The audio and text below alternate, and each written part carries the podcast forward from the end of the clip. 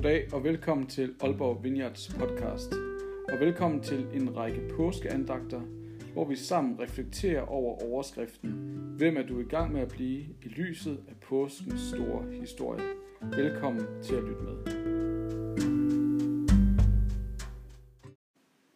I dag, mens jeg optager det her, så er det skær torsdag. Og øh, vi er i gang med den her samtale omkring, hvem er det, jeg er i gang med at blive? Og vi tager udgangspunkt i det her citat fra Dallas Willard, som jo er en øh, mystiker, filosof, øh, åndelig vejleder for USA, der desværre er død. Og han sagde det her, at det vigtige er ikke, hvad du gør, men det vigtige er, hvem er det, du er i gang med at blive. Hvem er det, du er i gang med at blive? Og en af mine andre store helte, og hvis du har hørt mig sige noget før, eller undervise før, så har du måske hørt det her før. Men en af mine store helte, det er Henry Nouwen, som også var en øh, kristen mystiker. Øh, han var katolsk præst. Og han har et meget berømt citat, hvor han siger, Du er ikke, hvad du har. Du er ikke, hvad du gør. Og du er ikke, hvad andre siger, du er. Men sandheden om, hvem du er, det er, at du er Guds elskede barn. Og man kan sige, at på mange måder er det dem, vi er i gang med at blive. Vi er i gang med at finde ud af, hvordan er det, at jeg kan leve som Guds elskede barn. At det ligesom er i dybet af min identitet. Det handler ikke så meget om, hvem det er, jeg er i gang med at blive, fordi der er allerede noget, jeg har fået givet, som er det inderste, det dybeste af, hvem jeg er. Og det, som Henry Nouwen siger, det er, at det handler om, hvordan kan vi begynde og leve ud af Guds sandhed om, hvem vi i virkeligheden er. Og, øh, og han har i sin bog At leve som Guds elskede, så har han et super godt billede på, hvordan det er, at vi kan leve ud af sandheden om, at du er Guds elskede barn. At du er ikke, hvad andre siger, du er. Du er ikke, hvad du gør, og du er ikke, hvad du har.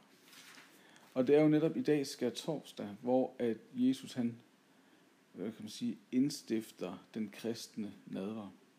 Og Henry Navn han siger, at der sker noget i nadveren, i det som Jesus han gør, der på en eller anden måde er et udtryk for, hvem du er, og hvordan at vi kan leve som Guds elskede. Hvordan at vi kan blive Guds elskede. For det er ikke nok, at vi bare har en teoretisk viden om, at vi er Guds elskede. Det er også noget, vi skal far i vores hjerter, så vi virkelig forstår og mærker, at det er dem, vi er.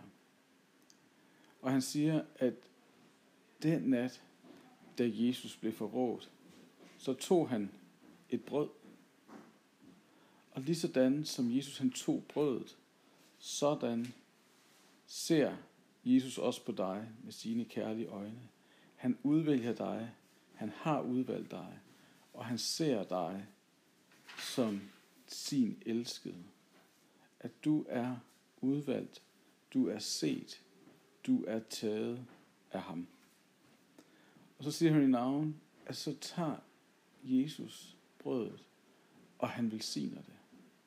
Og lige sådan er det også med dig og mig, at en del af det at være Guds elskede, det er at være velsignet. Og det her med at være velsignet handler dybest set om at modtage og erfare al Guds godhed over vores liv. At Gud han ønsker det allerbedste for dig. At det at være velsignet er en fornemmelse af al gode, Guds godhed er over dig, og du får lov til at tage imod det. Så hvis vi skal leve som Guds elskede, hvis vi skal lære at blive Guds elskede, så starter det med, at vi ved, at vi er elskede, at vi er velsignet, at al Guds godhed er over os.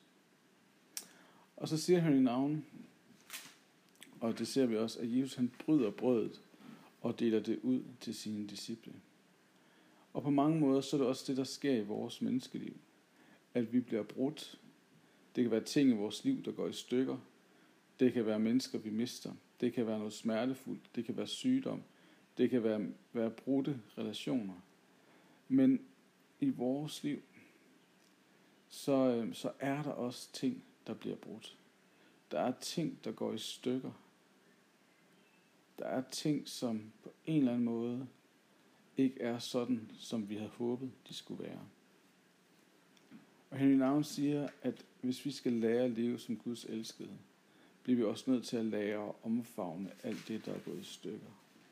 Men vi gør det på basis af, at vi ved, at vi er elsket. Så selvom tingene i dit liv går i stykker, selvom tingene i dit liv måske på en eller anden måde ikke helt udspiller sig sådan, som du gerne ville have haft det, at selvom der er sorg og smerte i dit liv, så ved du, at du stadig er Guds elskede. Og det er det, som vi kan sige til os selv. Det er det, som jeg siger til mig selv.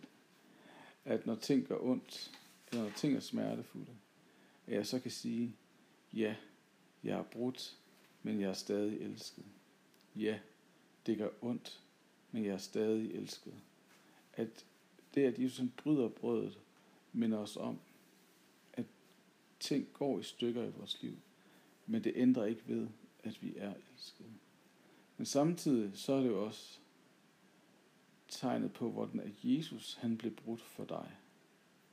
At Jesus han led døden på korset for din skyld, for at du skulle få lov til at finde genoprettelse. Så når Jesus han bryder brødet, så er det også et håbstegn om, at alt det, der er brudt i dit liv, det bliver genoprettet igen. At det er det, der er det kristne håb, at alt det, der er gået i stykker, det bliver godt igen. Og så er der så det sidste, det er, at Jesus deler brødet ud. Og lige sådan som Jesus deler brødet ud, sådan blev han givet for andre for, at du og jeg skulle finde håb. Og sådan er der også et formål med dit liv. Du lever ikke bare for dig selv. Det kan godt være, at du er optaget af alle dine egne ting, men det at leve som elsket er, at jeg ved, jeg er elsket, så jeg får lov til at elske andre. Jeg får lov til at give mig hen for andre. Jeg får lov til at leve sådan, så andre også må elske, sådan, så andre også må lykkes, så de også må leve som Guds elskede. En del af det at være elsket, det er, at vi ved, at vi er ok, at vi er fundet værdige. Og det betyder ikke som en byrde, men som et privilegie, så kan vi få lov til at give os hen for andre. Så kan vi få lov til at give os selv til andre, så de må opleve at være elsket. Så de må opleve at blive være set, sådan så de kan leve for andre. Så Jesus han deler brødet ud, og lige sådan, så deler vi os ud til andre, så de må få lov til at opleve liv, så de må få lov til at opleve at være elsket, så de må få lov til at leve som Guds elskede. Fordi at kærligheden, det at erfare kærligheden i sit liv, kan aldrig stanse ved dig. Kærligheden vil altid række ud til andre også. Så det betyder også, at du ikke bare lever for dig selv, men at leve som Guds elskede handler også om at leve med et formål. Leve for noget større, nemlig at give sig hen for andre. Så jeg håber, at du ligesom mig, den her skal torsdag, eller hvornår du nu hører det her, må få lov til at se dig selv taget, udvalgt af Gud, velsignet af ham, at han ønsker alt det bedste for dig, men samtidig også erkende, at du er brudt, men at det er, at Jesus han blev brudt for dig, og giver dig håb om, at alt må blive godt igen. Og at du samtidig, ligesom at brødet bliver delt ud ved nadvaren, at du må få lov til at give dig selv hen for andre, så du må få lov til at opleve, at du kan være med til at være del i Guds genoprettelsesplan for andre. Så lad os gå med de her tanker, den her skal torsdag, eller hvornår du nu hører det, og lad, lad mig bede en bøn for dig om, at du lige nu må få lov til at opleve, hvordan at Gud han kaster sit kærlige blik på dig, og fortæller dig, at du er udvalgt, at du er elsket, at det, der er brudt i dit liv, nok skal blive godt igen, og at du må få lov til at leve for andre. Så hvem er det, at du skal dele Guds kærlighed ud til i den uge, der kommer?